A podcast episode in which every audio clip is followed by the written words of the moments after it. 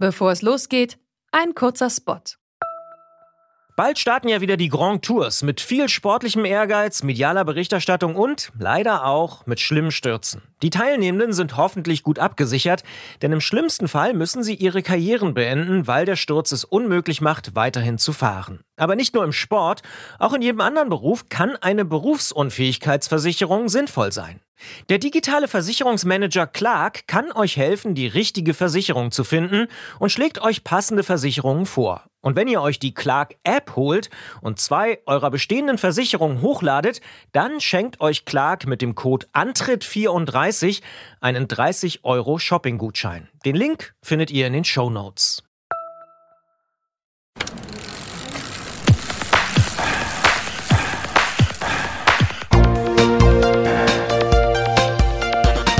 Antritt. Alles zum Thema Fahrrad bei Detektor FM. Präsentiert von Rose, die Bike-Experten.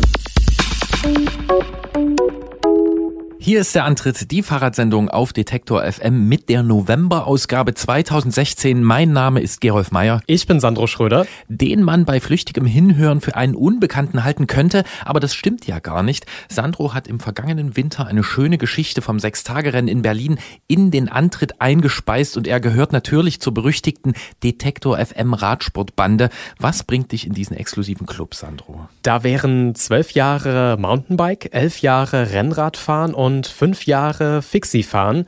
Und dazu kommen noch einige Ausfahrten mit Herrn Bollert, den ich in diesem Monat vertrete sozusagen. Macht, wenn ich mich nicht verrechnet habe, mindestens 28 Jahre Radsport. Ich denke, damit hast du dich qualifiziert und darum freue ich mich auch, endlich mal eine ganze Sendung mit dir machen zu können und muss trotzdem sagen, ich habe keine Lust.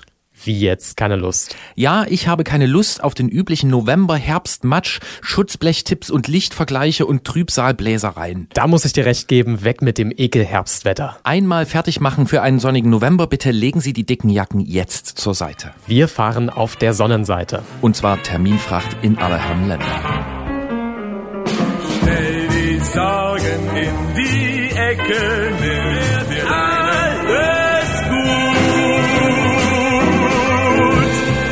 Das mit der Sonnenseite hat Anja Beranek in diesem Oktober sehr ernst genommen, denn sie hat auf Hawaii einen sehr heißen Tag erlebt.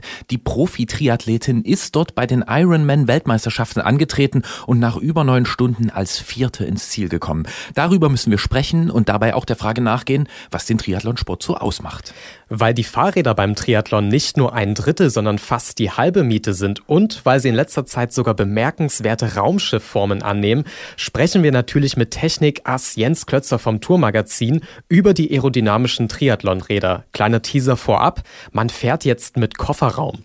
Und ganz ohne Gepäck, ohne Rad und auch ohne Vorbereitung ist Emily aus Berlin bei einem Crossrennen angetreten und so viel können wir von der Ausfahrt des Monats November schon verraten. Sie ist schwer infiziert. Genauso schwer infiziert wie wir vom Mountainbikesport, den wir ja seit einigen Sendungen auf die historischen Schliche kommen. Darum haben wir den Mann an den Hörer gebeten, der Anfang der 80er das erste europäische Serien-Mountainbike auf die Räder gestellt hat. Wolfgang Renner von Centurion spricht mit uns über den Bunny Hop der Stollenreifen über den Atlantik.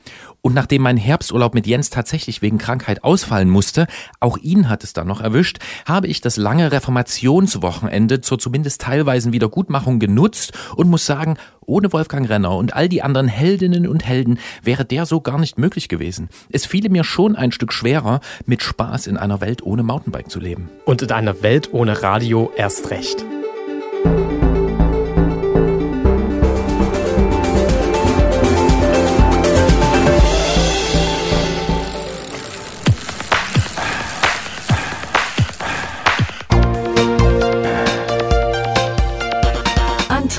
Alles zum Thema Fahrrad bei Detektor FM. Präsentiert von Rose, die Bike-Experten. In unserer losen Folge Mountainbike historischer Interviews haben wir bisher mit Charlie Kelly, Jackie Phelan und Joe Breeze gesprochen. Wir haben gelernt, wo die Ursprünge des Mountainbikes liegen, wie die frühe Szene in den USA aussah und wie es überhaupt zu den ersten zehn Mountainbikes gekommen ist. Doch da wir selber nicht aus Kalifornien, sondern aus Mitteleuropa senden, bleibt eine große Frage offen. Wie ist das Stollenfahrrad eigentlich über den großen Teich gekommen und wer hat es hierher gebracht? Bei der Antwort auf diese Frage kann uns Wolfgang Renner hoffentlich weiterhelfen, denn er hat 1981 ein europäisches Bike unter der Marke Centurion auf den Markt gebracht. Das war ungefähr zu derselben Zeit wie das Specialized Stump Jumper, das als erstes Serien-Mountainbike gilt. Wie Wolfgang Renner auf die Idee gekommen ist, wie die Kindertage der europäischen Szene damals ausgesehen haben und was das Country zu einem ganz besonderen Modell gemacht hat, darüber sprechen wir nun mit ihm. Wir sagen Hallo nach Markstadt. Hallo Wolfgang Renner. Hallo zusammen, hier spricht der Wolfgang Renner aus dem Schwäbischen. Und ähm, jetzt wollt ihr wissen, wie ich darauf kam, das Mountainbike nach Deutschland zu bringen. 1981 hat Centurion das Country vorgestellt. Wie hattest du denn damals Wind von der Idee des Mountainbikes bekommen? Das war ganz einfach. Ich komme ja aus dem Querfeld-Einrennsport und bin im Herbst immer durch die Wälder gefahren. Die Menschen haben unglaublich geschaut. Die Reifen waren zu schmal und bin dann 1976 zum ersten Mal durch das Karwendeltal zum Karwendelhaus hochgefahren und hatte drei Platten und wusste, das Gerät ist nicht so geeignet für solche Dinge in dem Gebirge. Und war dann immer wieder auf der Messe, zuerst in Long Beach, dann in Anaheim und habe Räder gesehen, die dicke Reifen hatten und da hat es Klick gemacht. Und habe gewusst, das wäre das Richtige. Was mir nicht gefallen hat, war damals die Geometrie. Und habe das dann einfach per Handzeichnung aufgezeichnet unseren äh, Exporteuren gegeben in Japan und die haben uns dann das erste Muster gebaut. Das heißt, du hast in Kalifornien, äh, in den USA, äh, die ersten Mountainbikes gesehen und es klingt so, als hättest du ziemlich schnell verstanden, welches Potenzial in diesen Bikes steckt. Warum hat es den Klick gemacht? An welcher Stelle? Ganz einfach. Ich bin durch das Karwendeltal gefahren, habe dort Einheimische gesehen, die auf normalen Rädern das Karwendeltal rausgefahren sind, weil sie zum Bergsteigen waren und es waren halt Reifen, die breiter waren und habe gewusst, dicke Reifen müssen her, das gibt Sicherheit. Und das war der Moment, wo es Klick gemacht hat. Jetzt hast du gesagt, die Geometrie bei den Rädern, die du gesehen hast, die hat dir nicht gefallen. Wie hast du denn das Country damals konstruiert? Was war denn der Ausgangspunkt für dich? Der Ausgangspunkt war einfach, ich brauchte einen steileren Sitzrohrwinkel, einen steileren Steuerwinkel und die Abmessungen durften nicht so lang sein, damit das Rad auch wendig bleibt. Und das habe ich einfach per Strichzeichnung aufs Papier gebracht. War ja ganz einfach, Sitzrohrwinkel von mir aus 72 Grad, Steuerrohrwinkel auch 72 Grad oder 72,5 Grad, Oberrohrlänge so lang, dass das gepasst hat, Kettenstreben so lang, dass die Laufräder reingegangen sind. Das war natürlich sehr einfach. Das heißt, du hast deine Erfahrung, die du aus dem Querfeldeinsport mitgebracht hast, da rein einfließen lassen in äh, das Mountainbike, was du äh, dort gesehen hattest. Wie ist denn das Country ansonsten ausgestattet gewesen? Was hat es ausgemacht? Ja, damals war es ja schwierig, die Komponenten zu bekommen. Die Amerikaner hatten ja immer einen größeren Markt als wir in Deutschland und äh, die Reifen zu bekommen und die Felgen zu bekommen war nicht ganz so einfach. Und deswegen war es von Vorteil, dass zum Beispiel Stammjumper, dass die praktisch vor uns dran waren. Und äh, es gab schon die Reifen, es gab schon die Felgen, allerdings äh, nur fünffach Zahngrenze, hinten vorne zweifach. Also es war am Anfang alles noch etwas behäbig und äh, technisch noch bei weitem nicht ausgereift. Hat es sich denn äh, das Country von den amerikanischen Bikes äh, irgendwie unterschieden? Du hast es ja schon angedeutet mit den Winkeln. Gut, wir hatten dann in eine etwas andere Geometrie, eine etwas sportliche Geometrie. Ansonsten mussten wir uns an die Komponenten heranwagen, die es damals in Japan gab. Das war vor allem Santur. Shimano war dort noch am Anfang. Äh, Sugino, Sakai, Nito, all diese Komponenten hatten wir dann von Japan übernommen und so das erste serienmäßige Country äh, auf den Weg gebracht. Wie hat denn damals die Fahrradszene ausgesehen, die ja wahrscheinlich in Deutschland und Europa auch noch ein bisschen in den Kinderschuhen steckte? Ja gut, man muss eines sehen, 1976 ist Tura, glaube ich, elf Tage in Gelb gefahren. Dort wurde die Tour gegründet. Und das war im Grunde der Kick, was in Deutschland den Radsport nach oben gebracht hat. Die Litura war im Grunde der Urvater, dass es so richtig gelaufen ist.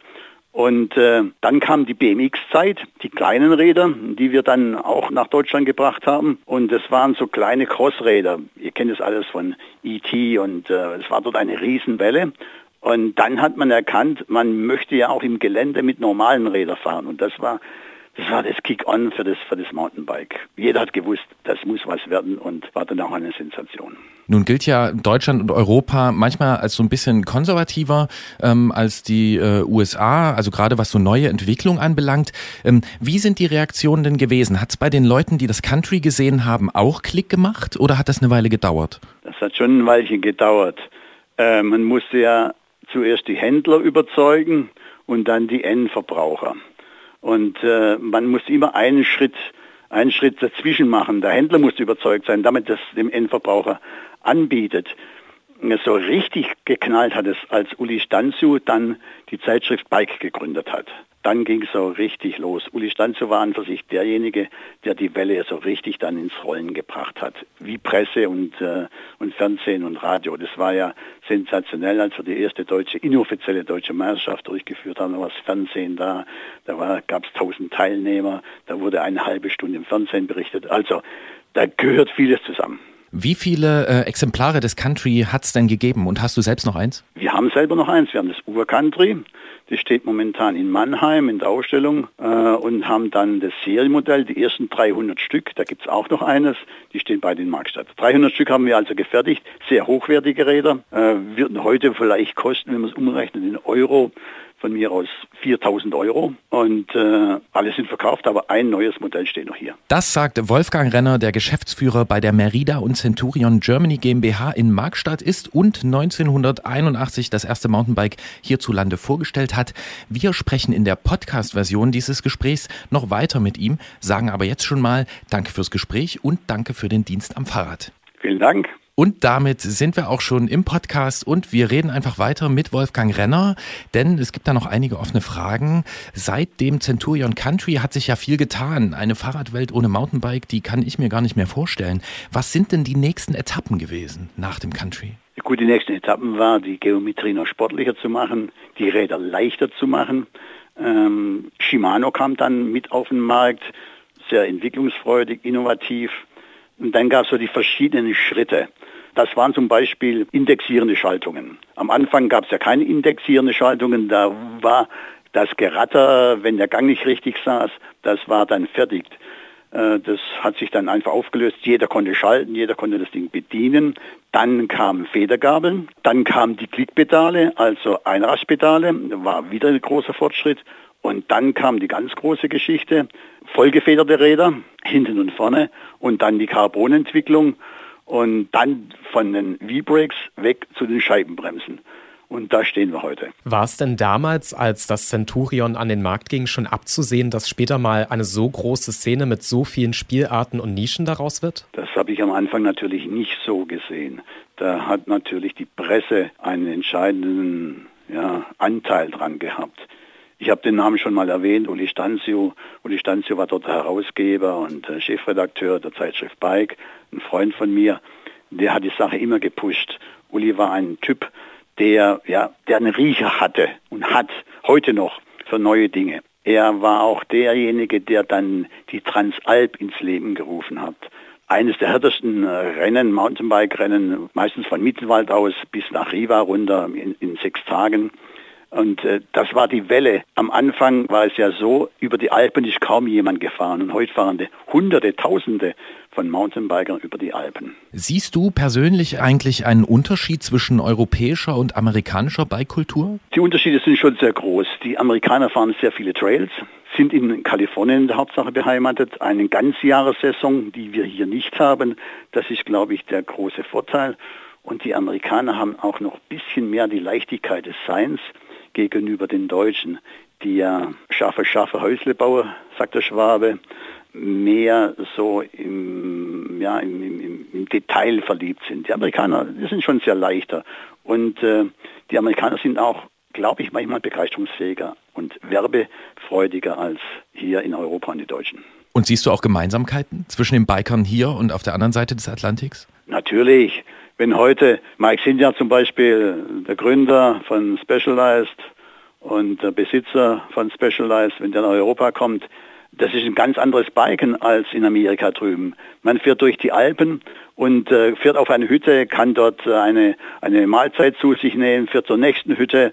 Das Auge sieht viel mehr. Es ist alles viel kompakter als in Amerika drüben. Das ist der große Unterschied und es gibt nichts Schöneres als die Alpen von den Dolomiten, die Alpen im Karwendel, die Alpen in der Schweiz, nicht vergleichbar gegenüber den Rocky Mountains, was es in Amerika gibt. Wir haben bei Antritt schon mit so einem Mountainbike-Urgestein gesprochen, nämlich mit Joey Breeze.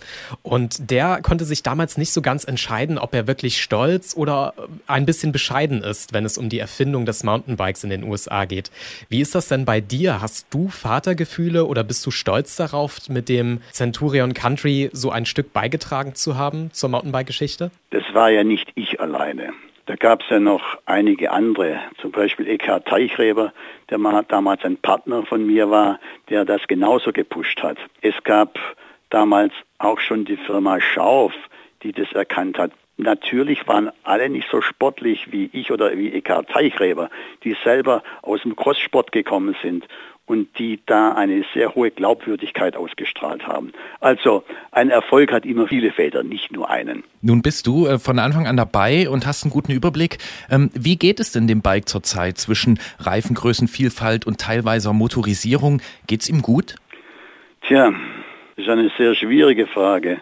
Natürlich äh, als sportlicher Typ, so wie ich noch einer bin, fährt gerne ohne Motor. Aber der Anteil der elektrifizierten Bikes nimmt sprunghaft zu und ich hätte selber diese schnelle, explosionsartige Entwicklung der E-Bikes nicht erwartet. Wir haben heute einen Anteil in Deutschland, vor allem in, in den Bergregionen, von, ich würde sagen, 50 Prozent E-Bikes und 50 Prozent anderen Rädern ist natürlich wieder eine, ein Riesensprung, der hier gemacht wird. Und es können Menschen wieder in die Berge fahren, die es vorher nicht mehr geschafft hätten. Was meinst du, wie geht das weiter? Werden wir irgendwann alle mit Elektromotor fahren und keiner mehr so ein richtig von Menschenkraft angetriebenes Mountainbike fahren? Das glaube ich nicht ganz, aber der Anteil der Elektroräder wird größer werden. Und äh, die Normalräder, die Normalbikes werden abnehmen. Das kommt darauf an, wie die junge Generation von 20, 25, 30-Jährigen, wie die wieder ans Bike herangeführt werden können. Es gibt ja immer solche, solche Wellenbewegungen, wo Jugend äh, nur noch Computerspiele sieht, wo Jugend nur noch das sieht. Und das wird sich sicher auch noch ändern.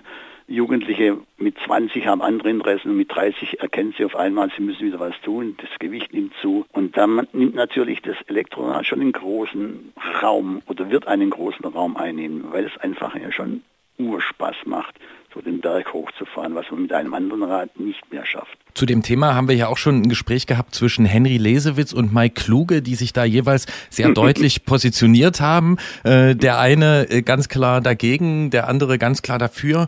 Ähm, wie stehst du selbst dazu? Ich würde sagen, Henry war total dagegen. Richtig. Und Mike war dafür. Wo würdest du ich dich Ich kenne ja Henry sehr gut und ich kenne auch Mike sehr gut. Und Mike erkennt natürlich auch die Möglichkeiten, ja, die sich mit dem E-Bike eröffnen. Und ich muss ja nicht immer Vollgas fahren. Ich kann ja auch, äh, ich kann ja auch eine Stufe tiefer fahren und kann mich genauso vorausgaben mit dem, mit dem E-Bike. Und deswegen glaube ich, dass das E-Bike schon eine Wahnsinnszukunft hat. Dann gehen wir noch mal kurz zurück zum unelektrifizierten Rad, ähm, zum Mountainbike. Welchen Effekt hat denn das Mountainbike auch auf andere Fahrradgattungen gehabt? Würden zum Beispiel unsere Rennräder ohne Country, Breezer und Stumpjumper anders aussehen? Glaube ich nicht. Das Rennrad ist eine eigene Gattung, hat eine ganz eigene Philosophie, ist die Leichtigkeit des Seins. Äh, Rennrad und Mountainbike sind zwei verschiedene Gattungen und alle guten Mountainbike-Fahrer fahren auch Rennrad, weil, wie gesagt, die Leichtigkeit des Seins, das Dahinrollen, ist schon fantastisch, wenn ich mit einem Rad, das 6,8 Kilo oder was weiß ich wie viel wiegt, den Berg hochfahre, die Laufräder leicht rollen, ich habe eine höhere Geschwindigkeit.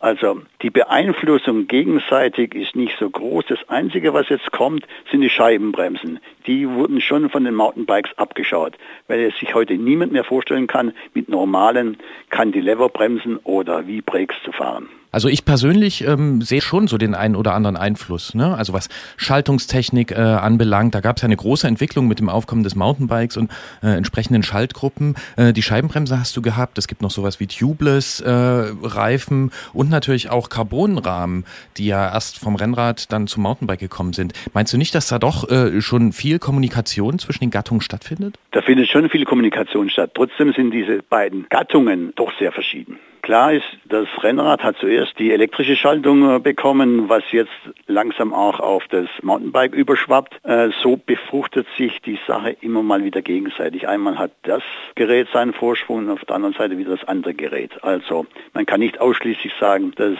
Rennrad hat vom Mountainbike äh, viel gelernt oder das Mountainbike hat vom Rennrad viel gelernt. Das ist immer wechselseitig bedingt. Vorhin hast du gesagt, ein Erfolg hat viele Väter und die Namen von einigen Vätern des Mountainbikes, die kennen wir eigentlich alle ziemlich gut. Das sind Joey Breeze. Äh, dann kommen auch noch die Namen Fischer, Ritchie und Kelly gleich so als erste Assoziation. Und dein Name, Wolfgang Renner, fällt etwas seltener. Was denkst du denn, woran liegt das?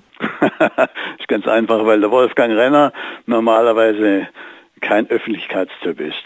Das ist nicht wie Gary Fischer, der, ja, der immer exorbitant angezogen ist und nach außen strahlt. Ich bin eher der Typ, der im Hintergrund wirkt und ähm, der, ja, der nicht so in der Öffentlichkeit stehen möchte. Deswegen habe ich auch gesagt, der Erfolg hat immer viele Feder. Wolfgang Renner hat vielleicht den Willen gehabt, das Ding weiter zu transportieren, aber da stehen schon noch andere dahinter, die ich schon gesagt habe. Mit Gary Fischer bin ich zum Beispiel die erste Transalp, sind wir gefahren, äh, da war Uli Rottler und ich waren jeden Tag Zweiter. Gary Fischer hat dort mit Jim Chantis gewonnen. Und Gary Fischer hat mich in den Arm genommen. Ist kein Mann der vielen Worte, aber er strahlt nach außen. Und Gary Fischer kommt eben aus Kalifornien und Kalifornien zählt natürlich viel mehr und der Prophet im eigenen Lande. Ja, ja, so ist es eben. Aber ich lege auch keinen allzu großen Wert darauf. Dann sind wir froh, dass wir dich trotzdem hier in der Sendung haben, obwohl du lieber im Hintergrund agierst. Und dann nochmal die Frage an Wolfgang Renner und niemand anderes. Was macht Mountainbiken für dich ganz persönlich aus? Was ist die Essenz? Die Essenz ist, ähm, ich bin abseits vom großen Verkehr. Ich kann zu zweit nebeneinander fahren, auf Schotterwegen, auf Waldwegen. Die Kommunikation ist wesentlich besser als auf dem Rennrad, wo man hintereinander fährt.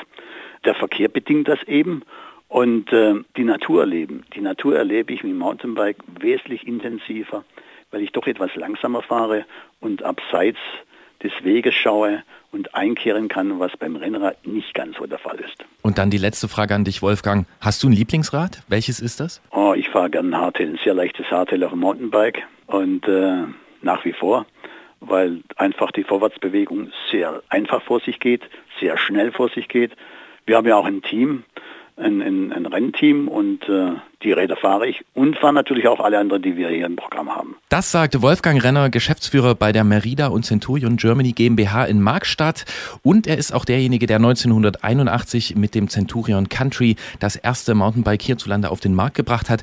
Wir sagen ganz herzlichen Dank für dieses Gespräch und für den Dienst am Fahrrad. Ich bedanke mich und tolle Zeit. Danke.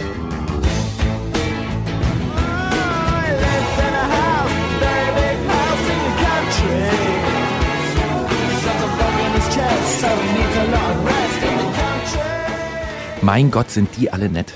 Gibt es ein anderes Thema, wo die wichtigen Menschen immer absolut glaubwürdig ihren Part nicht zu sehr ins Rampenlicht gestellt haben möchten? So wie es Wolfgang Renner in der Podcast-Version dieses Gesprächs tut? Sehr sympathisch, diese Fahrradmenschen, wie ich finde. Es ist eben ein Hippie-Sport, das pflanzt sich irgendwie fort.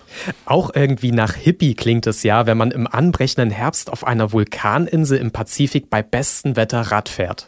Bis man versteht, um welche Distanzen es da eigentlich geht beim Ironman, der Wahnsinn. Und mittendrin Anja Beranek.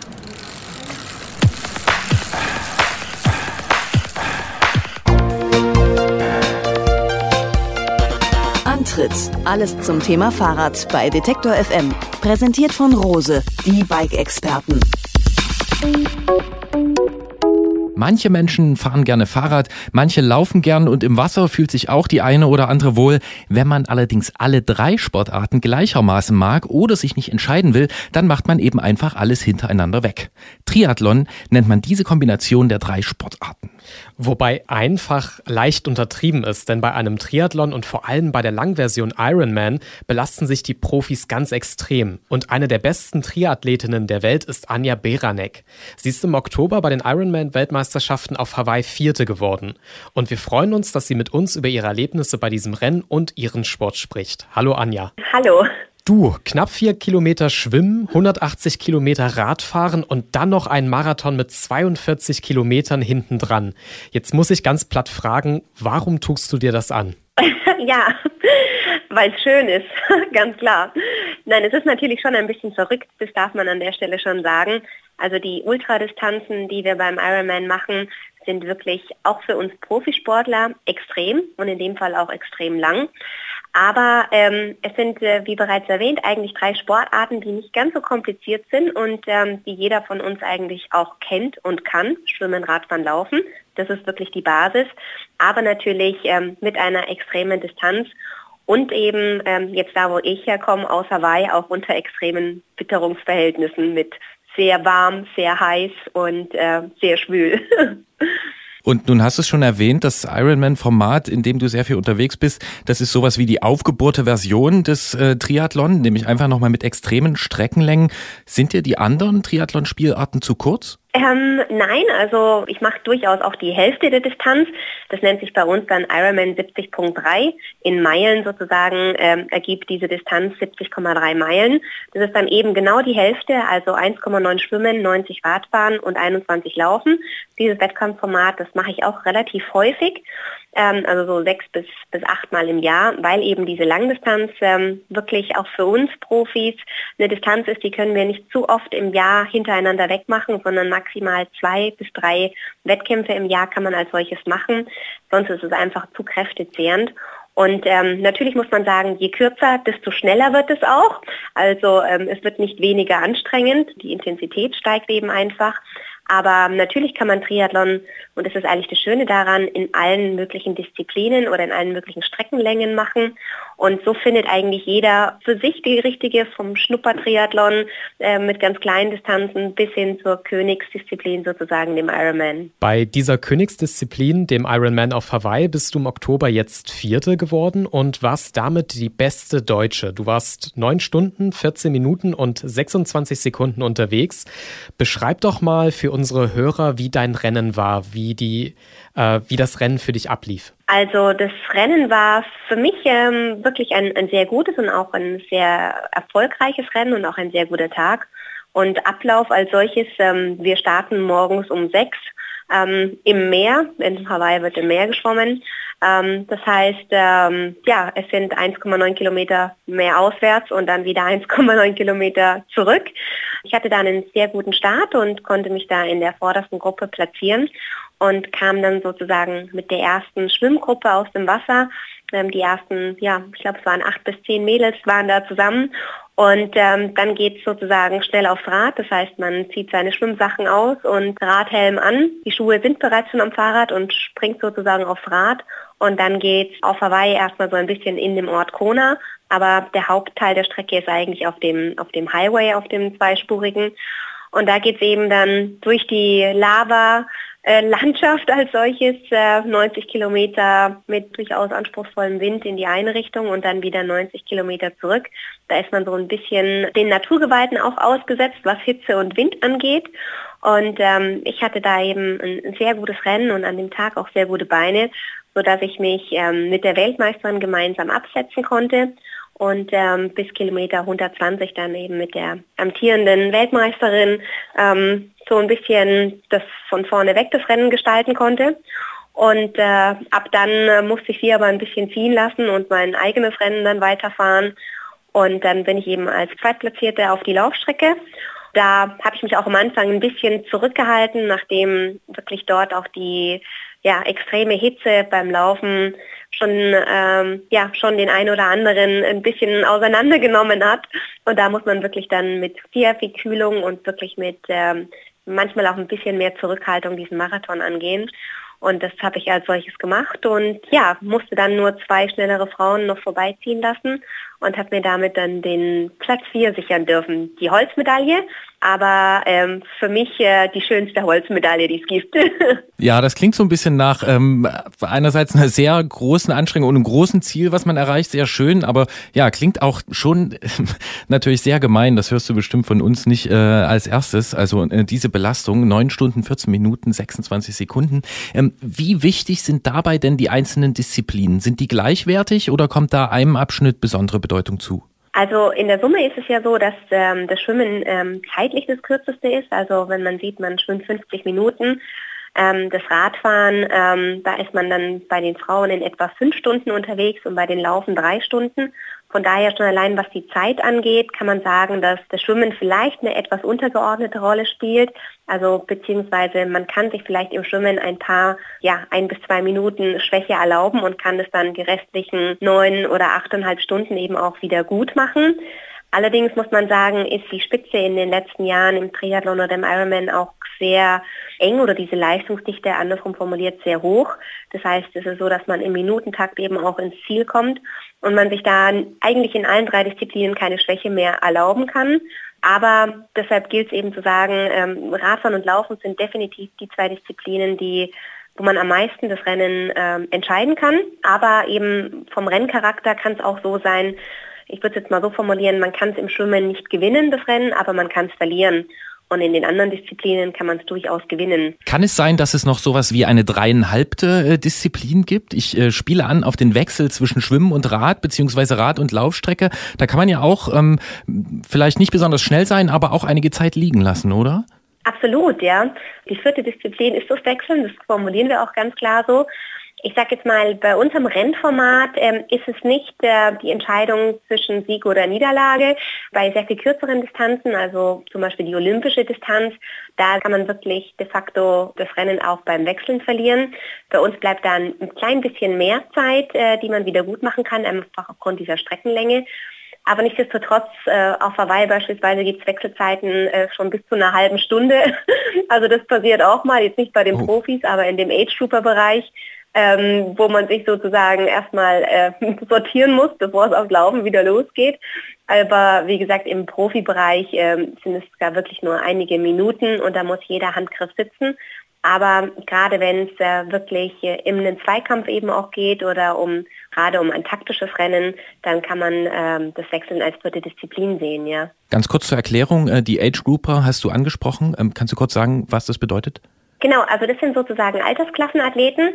Wir haben im Triathlon was ganz Besonderes, dass äh, sowohl Profisportler als auch Altersklassenathleten oder jeder Männer oder Hobbysportler, egal wie man das jetzt formuliert, also Leute, die sozusagen in ihrer Freizeit Triathlon machen, wir starten in dem gleichen Rennen, an dem gleichen Tag, äh, machen die gleiche Strecke eigentlich ist es ziemlich einzigartig, gibt ziemlich selten, dass äh, Profis äh, genau den, das gleiche Rennen machen wie, äh, wie eben die Jedermänner. Und ähm, das macht unsere Sportart sehr nahbar und auch zu was ganz Besonderem, weil man wirklich ähm, diesen Sport als solches wunderschön teilen kann und ein gemeinsames Rennen eben einfach bestreitet, ja. Du hast die extreme Belastung beim Ironman schon angesprochen und ich frage mich, durch wie viele Höhen und Tiefen geht man denn während des Wettbewerbs? Denn aufgrund der Länge hat man ja wirklich sehr viel Zeit. Hast du da noch Kraft übrig, um dir Gedanken auf dem Rad beispielsweise zu machen? Oder ist das alles nur vergebene Mühe und man versucht einfach nur fertig zu werden? Die Höhen und Tiefen, die hat man wirklich ganz extrem bei, bei diesem Rennen. Ähm, man kann sie auch gar nicht zählen, weil ähm, es ist zu viel, muss man sagen. Also es ist wirklich daher auch ein Rennen, wo man sehr viel mentale Stärke auch braucht. Und ähm, man hat da einfach eine Grenzbelastung, die man eingeht. Und ähm, da ist es natürlich so, dass der Körper da wirklich absolut am Limit ist. Und da muss man natürlich auch sagen, das schafft man auch nur, wenn man ihn ähm, mental als solches darauf auch vorbereitet oder auch in dem Rennen eben sich mental sehr viel zuspricht. Letzten Endes ist es so eine Mischung aus, dass man im Rennen natürlich unheimlich aufmerksam und fokussiert ist auf den Rennverlauf, das Renngeschehen, aber natürlich auch so diese, dieser technische Aspekt. Zum Beispiel, dass man beim Radfahren darauf achtet, dass man in einer sehr aerodynamischen Position bleibt oder eben auch beim Laufen, ähm, wenn es darauf ankommt, sich wirklich auch gut zu kühlen und zu versorgen. Man hat im Prinzip so ein bisschen ähm, eine Aufgabe als solches, wo man sich durch das Rennen sozusagen beschäftigen und auch beschäftigen muss, eben was Ernährung angeht, als aber natürlich auch taktisches Verhalten. Also man muss da sehr, sehr wach sein aber auf der anderen Seite eben auch in Anführungszeichen abschalten können und Vollgas geben. Also es ist eine, eine ganz äh, würzige Mischung als solches. Wie ordnest du deine Platzierung auf Hawaii denn ein? Du hast ja schon gesagt, das ist die schönste Holzmedaille, aber welche Ziele ergeben sich denn jetzt äh, für dich daraus für die kommenden Saisons? Oder anders gefragt, willst du Hawaii irgendwann gewinnen? Natürlich ist es ein Traum, äh, den jeder Leistungssportler ähm, träumt, ja, das große Rennen zu gewinnen. Ob das natürlich ein Ziel ist und auch realistisch, das steht auf der anderen Seite, aber es ist definitiv ein, ein Traum und manchmal wird er Wirklichkeit, manchmal träumt man ihn sein Leben lang. Ähm, natürlich mit dem Platz 4 und äh, zwei Minuten zum Podium ist es natürlich ganz klar, dass mein Ziel fürs nächste Jahr ist, einen Podiumsplatz äh, zu, zu bekommen und zu erkämpfen. Deshalb ist da natürlich die Ausrichtung klar nach vorne. Aber natürlich muss man sagen, ein, ein Platz 4 bei der Weltmeisterschaft auf Hawaii ist enorm viel wert. Es ist, sage ich mal, innerhalb und außerhalb der Szene das wichtigste Rennen schlechthin und äh, die Athleten, die sich da unter den Top Ten platzieren können, haben eine extreme Aufmerksamkeit und, und auch Respekt hinsichtlich der Leistungsfähigkeit.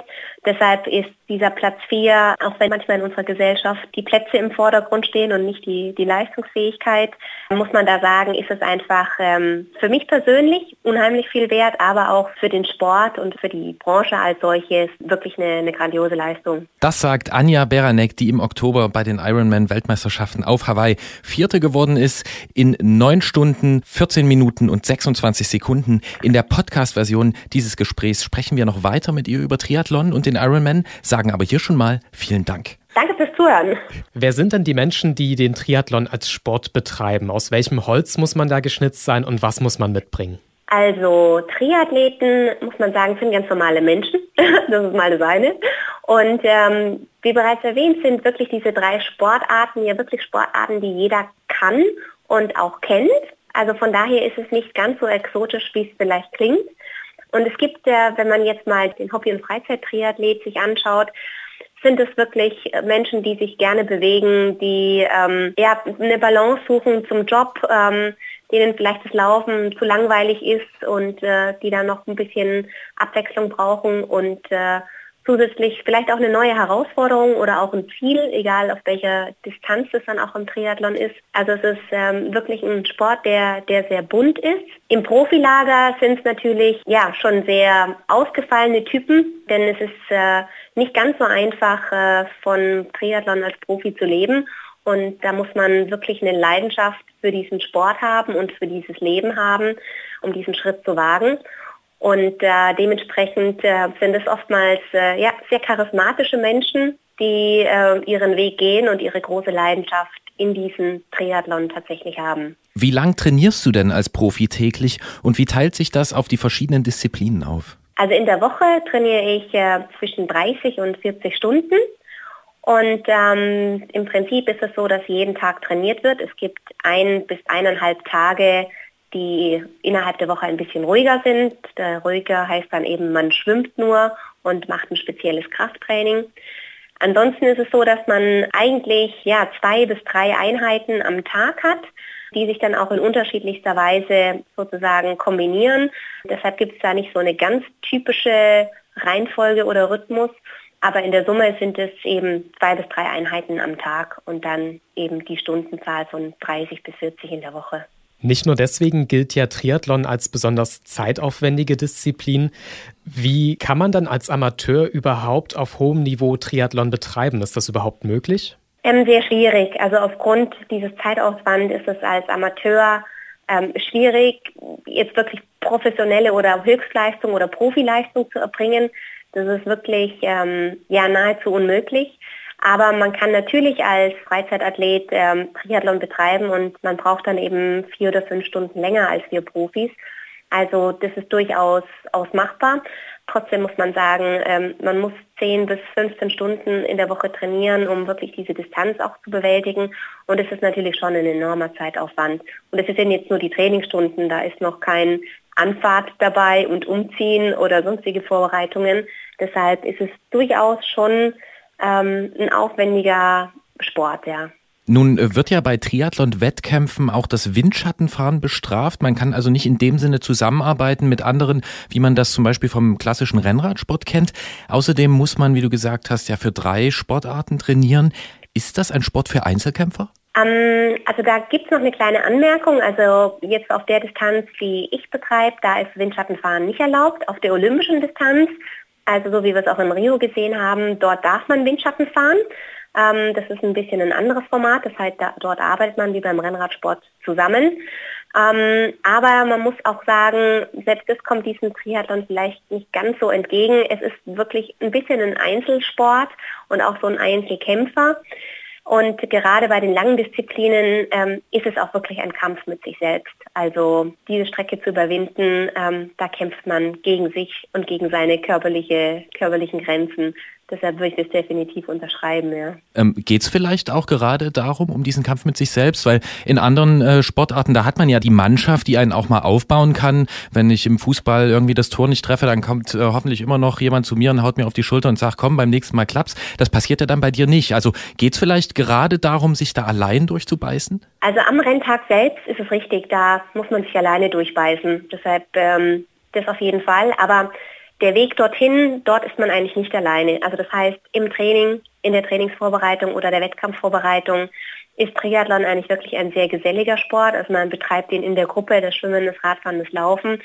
Und ähm, dadurch ist es so, dass man wirklich sehr viel Gesellschaft hat und sehr viele Menschen auch hat, die einen dahin begleiten, um an diesem Tag ähm, diesen Wettkampf zu bestreiten, um an diesen Tag X zu kommen. Deshalb würde ich sagen, am Wettkampftag selbst ist man alleine, aber vorher und dann auch nachher, vor allem im Ziel, warten Menschen auf einen, die einen da begleitet haben. Und das ist das ganz Besondere am Triathlon, ähm, gerade dieser Tag, der wirklich so extrem von einem viel fordert und auch in der Vorbereitung sehr viel fordert. Umso schöner ist natürlich der Moment, dort ins Ziel zu kommen und diesen Moment auch zu teilen wiederum mit den Menschen, die einen begleitet haben.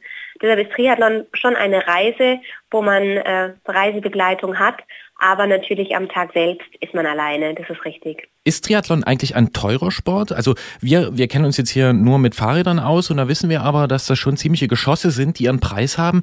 Ähm, muss man dafür viel Geld aufwenden, neben der vielen Zeit, die man äh, dafür investieren muss? Also es ist definitiv ein Sport, der, was die Ausrüstung betrifft, teuer ist. Also schon alleine ein Neoprenanzug, Fahrrad, Fahrradequipment, Laufsachen. Also das sind natürlich schon Dinge, die, selbst wenn man sie jetzt ja, von minderer Qualität in Anführungszeichen äh, kauft ähm, oder möglichst günstig, ist wirklich die Ausstattung, leider geht die da in den dreistelligen Bereich drunter, ist es sehr, sehr schwierig. Wenn man es natürlich ähm, ja, etwas professioneller betreiben will, dann ist es natürlich schon mal ein Kleinwagen, den man da investiert, schon allein in ein Fahrrad, was den Preis angeht. Also man kann es, glaube ich, ähm, Triathlon, ähm, man kann ihn sehr teuer machen, aber man kann ihn auch günstig machen. Aber man muss definitiv sagen, das Equipment gerade für den Start ist schon ein bisschen viel und teuer. Wir haben uns beide, Gerolf und ich, vor der Sendung gefragt, ob es denn eigentlich wirklich fair ist, dass der Ironman nur Ironman heißt. Bräuchte die Frauendisziplin nicht einfach den Namen Iron Woman? Das wäre natürlich schön, klar, würde ich sofort zustimmen. Also wäre es schön, wenn es gäbe, aber historisch bedingt ist es eben so, dass es ja auf Oahu entstanden, auf der Nachbarinsel, wo es jetzt stattfindet in Hawaii.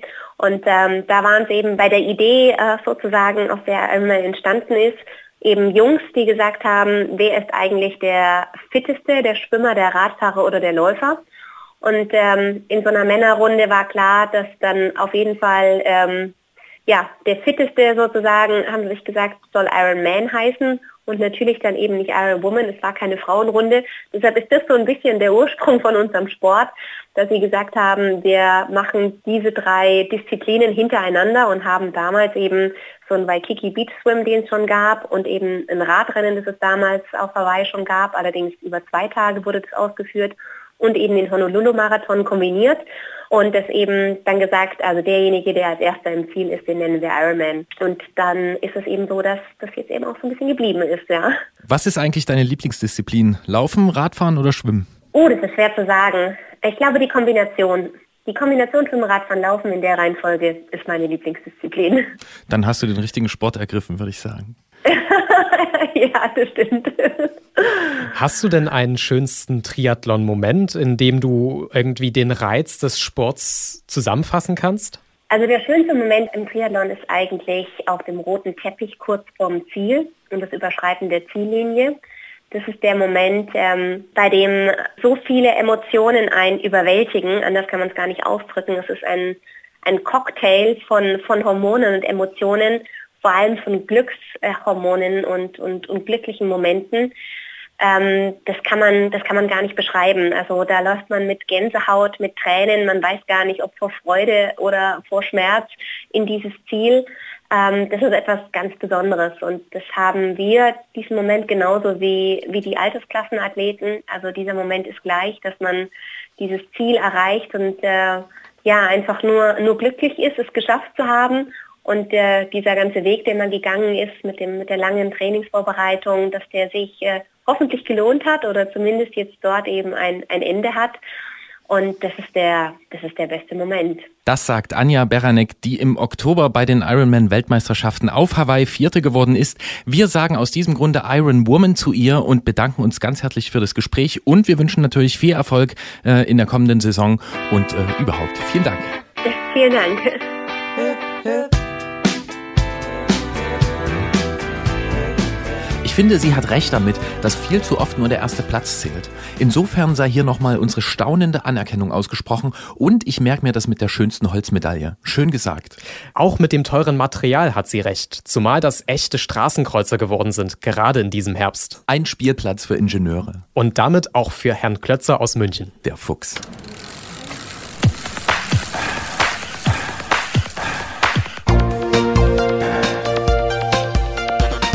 Antritt. Alles zum Thema Fahrrad bei Detektor FM. Präsentiert von Rose, die Bike-Experten. Schwimmen, Fahrradfahren und Laufen. Beim Triathlon müssen sich die Athletinnen und Athleten in gleich drei Disziplinen schinden, um möglichst fix und ziemlich fertig ins Ziel zu kommen. Jetzt stelle ich mir als Laie vor, das Material der einzelnen Wettkampfabschnitte bekommt deswegen jeweils ein Drittel der athletischen Aufmerksamkeit ab. Schließlich nützt ja das beste Rad nicht viel, wenn die Badehose bremst oder der Laufschuh keine flotte Sohle hinlegt. Doch wie so oft liegen die Dinge anders als vermutet. Das Triathlonrad erfährt gerade eine wahre Technik-Eruption. Da gibt es Formen wie bei Raumschiffen, die um die Räder fließen, aerodynamisch minimierte Stirnflächen, dafür aber geräumige Kofferräume, kein Scherz und die viel diskutierten Scheibenbremsen sind natürlich auch an Bord. Das alles ist bei den neuesten Modellen dieser Spezialradgattung gerade ganz hoch im Kurs. Wir haben dringenden Lernbedarf und melden uns wie immer in solchen Fällen bei unserem Fisch im Technikozean, Jens Klötzer, seines Zeichens Technikredakteur beim Tourmagazin. Klingeln bei Klötzer. Die Technikfrage beim Antritt auf Detektor FM. Tourredaktion Jens Klötzer, schönen guten Tag. Hallo Jens. Hallo nach Leipzig.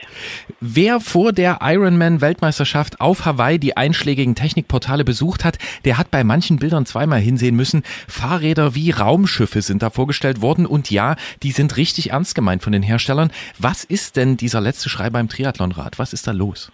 Also die Räder werden eigentlich nur in eine Richtung optimiert. Also die versuchen die Räder immer aerodynamischer zu machen, weil das das ist, wo da noch Sekunden rausgekitzelt werden können. Also so ein Triathlonkurs in der Regel geht es da nur geradeaus, kaum Kurven, geht er weder bergauf noch bergab. Das heißt, der Luftwiderstand ist einfach der größte Feind. Und die versuchen die Räder so aerodynamisch wie möglich zu machen und da versucht man eben die Sekunden rauszukitzeln beim Triathlon. Die Formsprache dabei, die ist ja aber doch schon ziemlich radikal. Was heißt denn diese aerodynamische Optimierung so für die verschiedenen Partien des Rades? Wo kann man da eine Veränderung sehen? Also aerodynamische Optimierung heißt vor allen Dingen große Flächen. Also man versucht den Luftstrom möglichst glatt am Rad entlang fließen zu lassen und das sind Ecken und Kanten halt immer hinderlich. Man sieht das an den Felgen, beziehungsweise da sieht man schon länger, dass sehr hohe Felgen gefahren werden. Und jetzt aktuell geht es bei den Rahmen los, dass die ganz organische Formen kriegen und äh, dort versucht wird, auch mit Rohre weglassen, eben den Luftstrom möglichst genau zu lenken und möglichst glatt zu lenken. Dieser Innovationsschub bei den Rahmen, der ist ja aus Radfahrersicht jetzt schon ein wenig randständig, denn das Triathlonrad spielt ja jetzt für den normalen Rennradfahrer gar keine so große Rolle. Warum findet das denn ausgerechnet jetzt im Triathlon statt? Mm, also hat, glaube ich, zwei Gründe und bei dem ersten möchte ich schon ein bisschen widersprechen. Ich glaube, dass der Triathlonsport gerade einen ziemlichen Boom erlebt und auch sehr medienwirksam ist und gar nicht mehr so eine Randsportart ist, wie das früher mal war. Auch die Hobbysportszene ist groß und das Besondere an diesem Markt ist, dass die Leute im Triathlon sehr, sehr viel Geld für ihr Material ausgeben und sehr, sehr teure Räder fahren. Das heißt, das lohnt sich so ein bisschen für die Hersteller.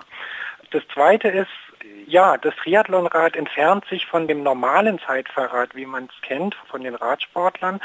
Dort ist es halt reglementiert. Äh, da gibt es ganz klare Regeln, wie die Rohre angeordnet werden müssen und welche Formen die haben müssen. Wer reglementiert das? Das reglementiert die UCI. Das ist der Weltradsportverband und der hat eben alle Radsportdisziplinen unter sich, aber der Triathlon gehört nicht dazu. Bisher war es so, dass sich ein extra Triathlonrad für die Hersteller oft nicht gelohnt hat. Also es musste ein Zeitfahrrad her und das musste eben den Regeln entsprechen und die Triathlonfahrer sind es dann wohl oder übel gefahren, weil es gar keine speziellen Räder gab. Und ja, inzwischen scheint sich das zu lohnen. Das ist so ein bisschen Spekulation von mir, aber es kann eigentlich nur der einzige Grund sein, dass sich das rentiert, so ein spezielles Triathlonrad zu bauen und zu entwickeln, weil sie in entsprechenden Stückzahlen eben auch verkauft werden können. Zu hohen Preisen. Ist denn mein Eindruck richtig, dass also alle Radsportarten, die unter dieses UCI-Regelwerk fallen, dass da die Ingenieure schon ziemliche Fesseln angelegt bekommen und dass sie sich aber dann beim Triathlon, wo sie halt nicht dieser Regelung unterliegen, dass sie sich dort mal wirklich austoben können? Das ist absolut richtig. Also wenn die Ingenieure machen könnten, wie sie wollten, dann würde das eher in die Richtung ja, aktuelles Triathlonrad gehen, wo, worüber wir gerade sprechen, oder vielleicht noch viel extremer. Aber klar, sie kriegen da Fesseln angelegt und beißen sich daran ziemlich die Zähne aus. Wenn es sich jetzt lohnt, für die Triathlonfahrer so ein Rad zu fertigen, dann haben sie da natürlich alle Freiheiten. Alte Hasen äh, im Straßenradsport, die fühlen sich angesichts neuer Modelle wie dem Diamondback Andean oder dem Cervelo P5X an die frühen 90er erinnert, als es solche ausufernden Formen auch an Straßenrennrädern gegeben hat. Wie kommt es denn zu dieser Wiederkehr der Rahmenkonzepte? Ja, alles schon mal da gewesen. Und wie kommt es zu der Wiederkehr? Naja, am Ende ist es die logische Folge. Also die waren ja in den 90ern auch nicht dumm und haben sich dabei Gedanken gemacht, warum der Rahmen so aussehen sollte. Und vielleicht ist es auch so, dass man jetzt erstmal, wo man noch frisch am Werk ist, auf diese Informationen noch zurückgreift, weil man noch keine neuen Informationen hat, weil man noch nicht genügend Windkanalversuche gemacht hat und irgendwelche alternativen Formen vielleicht ausprobiert hat. Ähm, das könnte ein Grund sein, warum man da so ältere Modelle wiedererkennt. Vielleicht sehen wir dann irgendwie in den nächsten Jahren, dass sich, dass sich das noch krasser ändert. Diese Optik, diese abgefahrene aerodynamische Optik, die lässt sich ja vor allem mit der Geschwindigkeit beim Zeitfahren und auch beim Triathlon erklären. Aber was hat es denn bitte mit diesen Gepäckfächern im Rahmen auf sich? Das lässt sich genauso erklären. Also wie ich an, am Anfang schon gesagt habe, versucht man da irgendwie möglichst große Flächen hinzukriegen. Und solche Boxen und Aufbewahrungssachen und Trinksysteme, die werden da so integriert. Also dass sie diese Fläche noch mit vervollständigen. Und ja, das ist natürlich auch praktisch. Gerade so ein Ironman-Triathlet, der da irgendwie 180 Kilometer auf so einem Rad verbringt, der muss ein bisschen was mitnehmen. Also er braucht zu trinken auf jeden Fall eine ganze Menge. Und äh, da ist so eine aerodynamisch integrierte Box Box mit Trinksystem drin, ist da natürlich schneller als eine runde Trinkflasche am Rad. Dann haben sie oft auch noch so ein bisschen Notfallwerkzeug mit, also falls sie mal einen Platten erleiden und es ist irgendwie kein Materialservice in der Nähe, dass sie sich da selber helfen können. Und äh, ja, zu essen natürlich. Das ist der Sinn und Zweck dieser Kofferräume, wie du so schön sagst. Da kommt alles unter, was der Triathlet so braucht auf seiner Radstrecke, ohne dass es aerodynamische Nachteile bringt oder vielleicht sogar schneller macht. Ist das sowas wie der endgültige Sieg des Bikepacking-Trends über alle Fahrradklassen?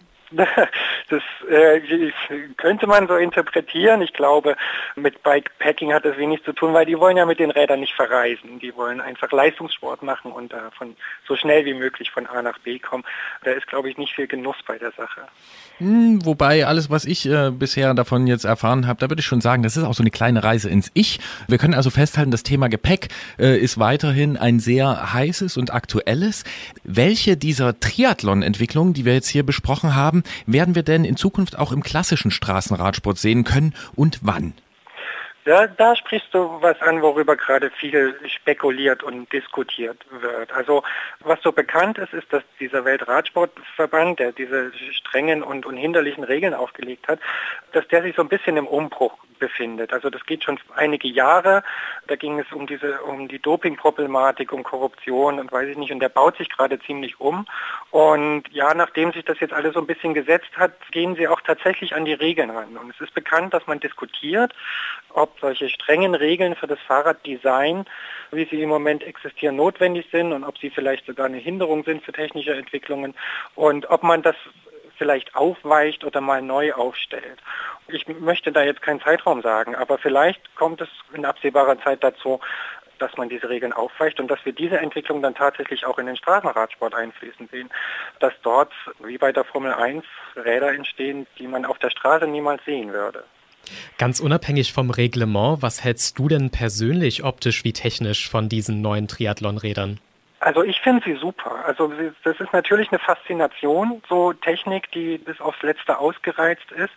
Und ich finde auch, dass aerodynamisch designte Objekte, was auch immer, Flugzeuge, äh, äh, Autos oder eben Fahrräder, dass die eine ganz besondere Faszination ausstrahlen. Also dass man denen ansieht im Stand schon, dass sie, dass sie schnell sind und dieses Optimierungsziel mit, mit möglichst wenig Kraft, möglichst hohe Geschwindigkeit zu erreichen, das ist für mich eine, eine Riesenfaszination, klar. Mit dem Raumgleiter durch die Wechselzone, das moderne Triathlonrad sieht ziemlich futuristisch aus. Warum das so ist und welche Effekte das hat, darüber haben wir mit unserem Technikexperten Jens Klötzer vom Tourmagazin gesprochen. Wir sagen Danke fürs Gespräch und grüßen recht herzlich nach München. Wir hoffen, dein Gepäckfach ist gut gefüllt. Ist es. Dankeschön. Grüße zurück.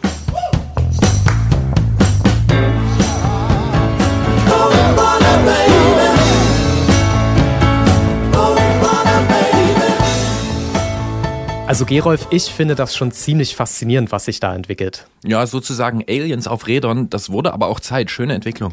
Sehr schön finde ich auch, wie sich die Ausfahrt des Monats hier beim Antritt entwickelt. Oh ja, allerdings. Inzwischen fällt die Auswahl unter all den eingesendeten Geschichten immer schwerer und an dieser Stelle sei einfach mal allen, die sich bei uns melden, unser Dank ausgesprochen. Es macht wirklich großen Spaß.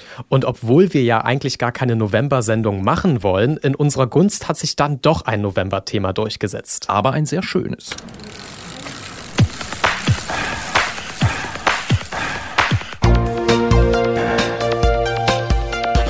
Antritt. Alles zum Thema Fahrrad bei Detektor FM. Präsentiert von Rose, die Bike-Experten.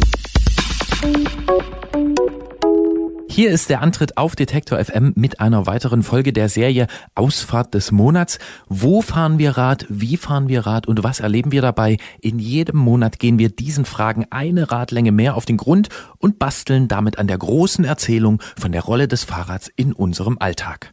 Und in diesem Monat berichtet uns Emily aus Berlin von einem für sie ganz besonderen Rennen unter dem Motto Dabei sein ist alles. Emily hat sich nämlich ganz spontan und das erste Mal in ihrem Leben auf ein Querfeld-Einrad locken lassen. Wie es dazu kam und wie das Rennen für sie ausgegangen ist, darüber sprechen wir jetzt am besten mit ihr selbst. Hallo nach Berlin, hallo Emily. Hallo, hallo Sandro, hallo Gerolf. Erzähl uns doch einmal, bei welchem Rennen warst du denn überhaupt am Start? Das war der erste Lauf der Offroad-Serie, heißt das. Das sind vier Rennen hier in der Nähe von Berlin, also drumherum. Und das erste Rennen war in Potsdam. Und nun war die Organisation deiner Teilnahme bei diesem Querfeldeinrennen ja nicht ganz so einfach. Und wenn ich das richtig verstanden habe, lässt sie sich so zusammenfassen, kein Rad, keine Erfahrung und auch keine Zeit. Wie hast du diese Probleme denn gelöst und was hat dich so stark angelockt? Ja, also es war tatsächlich so, dass ich am Mittwoch im Internet zufällig diese Serie entdeckt habe und ich war davor monatelang nicht Rad gefahren, weil ich irgendwie, ich war völlig draus und frustriert hier in Berlin, flach irgendwie an der Krone lang zu eiern. Das hat mich überhaupt nicht gereizt und war aber auch unzufrieden damit, weil es ja dann auch so ist, gar kein Fahrradfahren ist eben auch keine Lösung und saß da und dachte, oh, da gibt's ein Rennen, das ist Sonntag, das wäre ja mal wieder was Gutes, das wäre ja mal ein Anlass aufs Fahrrad zu gehen, ist aber ein Crossrennen und ich habe ja gar kein Crossfahrrad, verdammt. Und es war wie gesagt schon Mittwoch und dann habe ich die Veranstalter angeschrieben und so ein bisschen rumgefragt und kann man irgendwo ein Crossrad leihen und die haben mich dann an einen Berliner Radladen weiter empfohlen und da habe ich mir dann erstmal am Freitag ein Fahrrad ausgeliehen, ein Crossrad und bin damit auch sofort super klargekommen. Also da hatte ich dann auch echt Glück. Ja, somit war dann alles klar für Sonntag. Ich war halt nur wirklich noch nie Cross gefahren. Und ein Zeitproblem hast du ja auch gehabt, ne? Weil wir müssen ja dazu sagen, dass du monatelang davor nicht Rad gefahren bist. Da äh, gibt es ja jemanden, der dafür verantwortlich ist. Ja, mitunter. Also ich will da jetzt mal nicht die ganze Schuld in die Schuhe schieben. Ich habe eine einjährige Tochter, genau, und da wird es natürlich dann auch ein bisschen schwieriger, die, die Zeit zu finden. Weil gerade wenn man in Berlin ist, macht es ja Sinn, nach Brandenburg rauszufahren. Und das sind dann eher die Runden, die ab 100 Kilometer losgehen. Und so lange so ein kleines Kind abzugeben, ist am Anfang halt dann auch noch schwierig. Wobei ab einem Jahr geht es dann auch schon leichter und dann konnte ich für Sonntag auch die Oma überreden, dass sie ganz früh bei uns auf der Matte steht und sich um die kleine Tochter kümmert. Genau, sonst hätte ich die dann tatsächlich irgendwie im Anhänger mitgenommen und sie für die 30 Minuten, die das Rennen geht, irgendjemandem in die Hand gedrückt, aber das musste ich dann zum Glück nicht machen.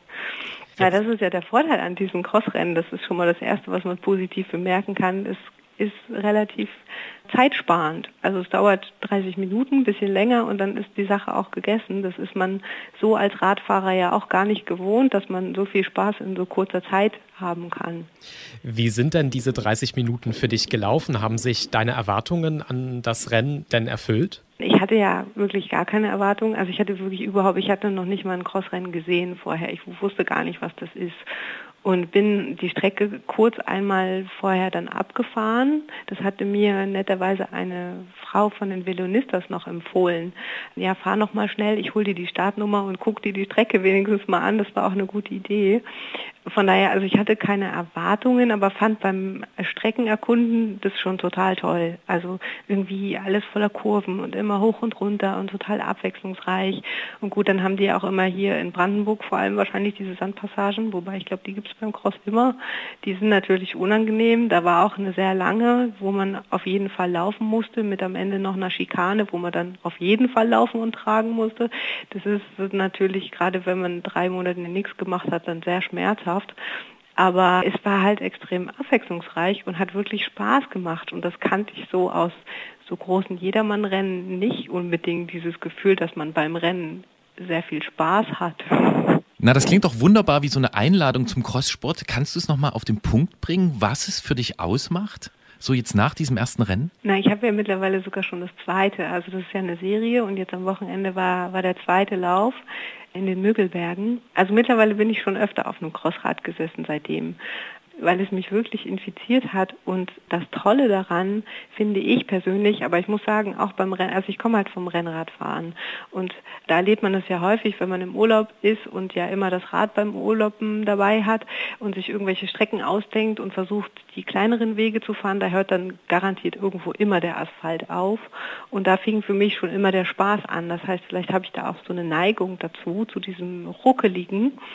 Und, du bist nicht ähm, allein. Aber es gibt auch andere. Es gibt auch Leute, die gucken dann wie drei Tage Regenwetter und sagen, mein Fahrrad und nee, das ist jetzt nicht. Also es gibt ja alles. Aber ja, ich, ich mag es halt anscheinend ganz gerne ruckelig und finde es dann spannend, wenn da ganz viele Wurzeln sind und man da drumherum manövrieren muss, wobei ich das natürlich auch noch nicht gut kann und das ist natürlich auch frustrierend, wenn man jetzt nicht mehr Kind ist und dann sowas völlig Neues so ganz komplett lernen muss. Da muss man ja auch lernen, wie man aufs Fahrrad aufspringt. Also mein ganzer Körper ist übersät von blauen Flecken, seitdem ich Cross fahre, weil es halt alles nicht so funktioniert, wie das im Fernsehen aussieht.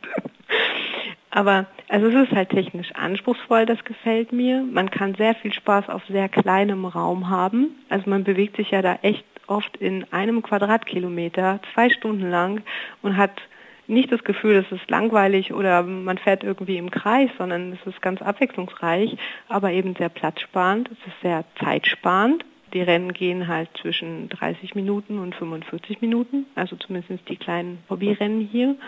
Und man hat aber dann trotzdem auch sehr intensiv Sport gemacht in der Zeit. Also man muss nicht fünf oder sechs Stunden da im Herbst sich aufs Fahrrad setzen und da flach irgendwo in der Gegend rumgurken. Das kann ich mir halt, also das habe ich im Moment zeitlich einfach gar nicht, ist nicht möglich. Ja, und man ist im Wald, das finde ich halt auch schön und bin ich so vom Rennradfahren nicht gewöhnt, dass man das wie ein Waldspaziergang auf dem Fahrrad und kombiniert somit zwei perfekte Sachen. Man ist im Wald, aber man muss dabei nicht latschen. Also es ist toll, es ist entspannend und schwierig gleichzeitig, ein bisschen anstrengend, aber irgendwie hat man immer diesen Erholungseffekt dadurch, dass man halt durch den Herbstwald fährt und es einfach wunderschön aussieht. Uns hast du geschrieben, für deine Ausfahrt des Monats hast du dir ein Rad geliehen und hast es aber trotzdem nicht zurückgegeben. Kannst du das erklären? Ja, das war so, also die beim Radladen hat gesagt, du kannst es übers Wochenende leihen. Das war auch wirklich nicht günstig, dieser Preis zum Leihen. Aber es ist ein Vorführrad und ich könnte es dann danach auch übernehmen. Und ich hätte es Montagmorgens vor der Arbeit zurückbringen sollen, bin dann dahin geradelt und habe gesagt, na ja, ich würde es eigentlich tatsächlich ganz gerne übernehmen weil das auch eine Serie ist und das ist gerade jetzt der Sport, den ich perfekt machen kann. Man braucht nicht viel Zeit, es gibt da Rennen, also man hat auch immer irgendwie Anlässe, wo man Spaß haben kann und ja, deswegen habe ich das dann gleich behalten.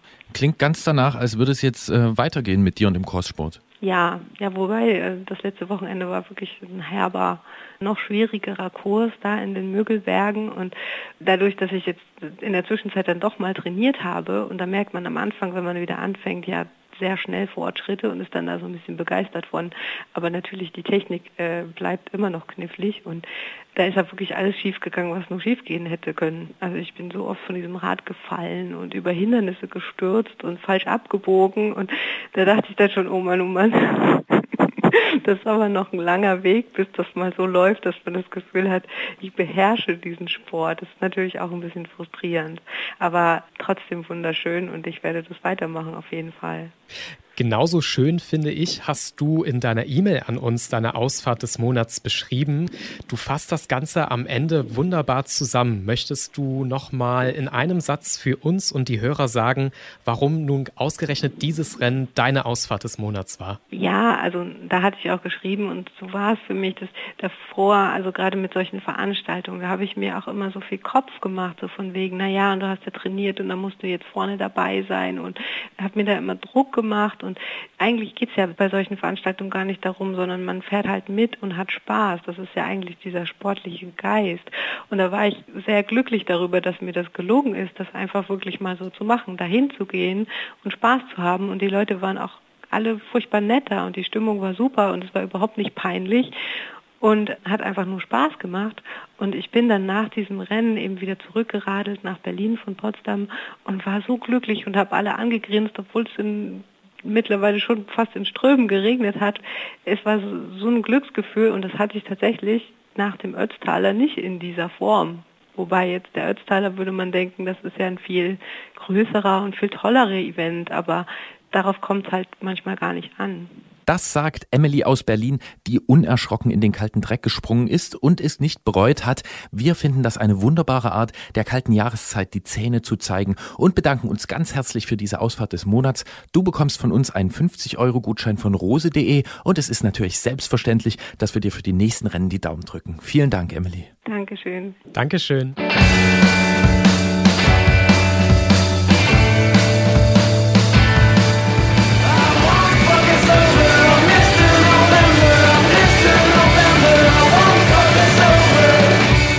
Ich bin angesteckt. Es braucht nicht viel, um irgendwo mitzufahren, nicht mal ein eigenes Rad. In ihrer E-Mail hat Emily von einer Mischung aus Mut und Demut geschrieben, mit der sie an den Start gegangen ist. Das ist doch wirklich eine schöne Herangehensweise. Und deswegen machen wir das auch genau so und rufen hiermit den ersten Antritt-Ausritt aus. Und der geht so. Am 13. November beginnt in Dresden an der Elbe der Cyclocross Cup der Firma Veloheld mit dem sogenannten Crossley Cat, also einer Gelände-Orientierungsdrecksause. Und die ist natürlich schon hoffnungslos ausgebucht. Aber es gibt noch eine Chance. Den Antritt-Ausritt.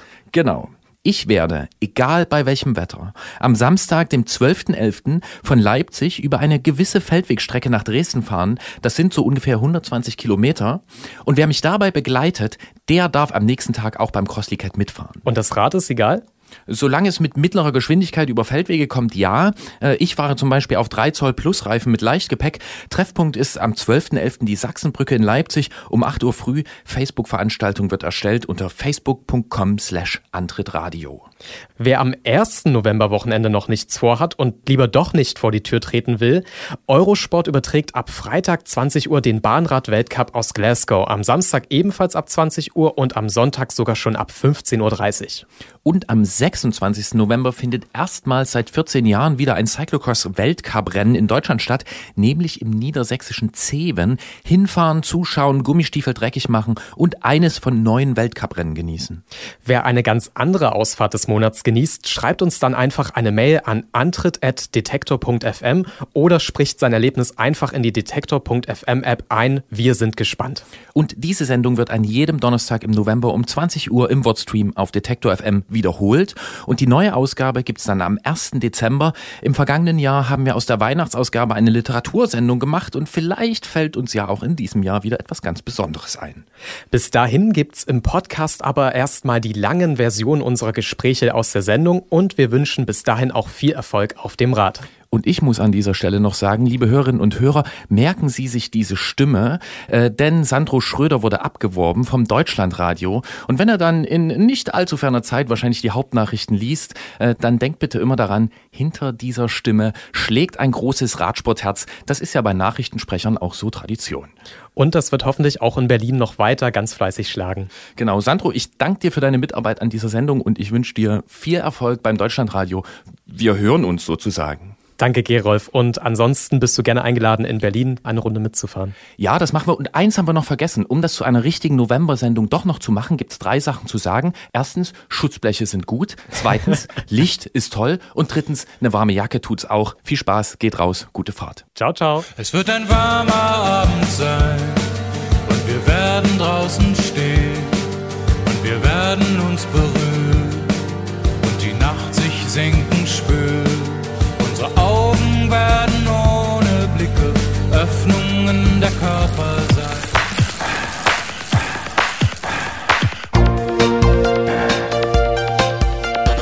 Antritt. Alles zum Thema Fahrrad bei Detektor FM. Präsentiert von Rose, die Bike-Experten.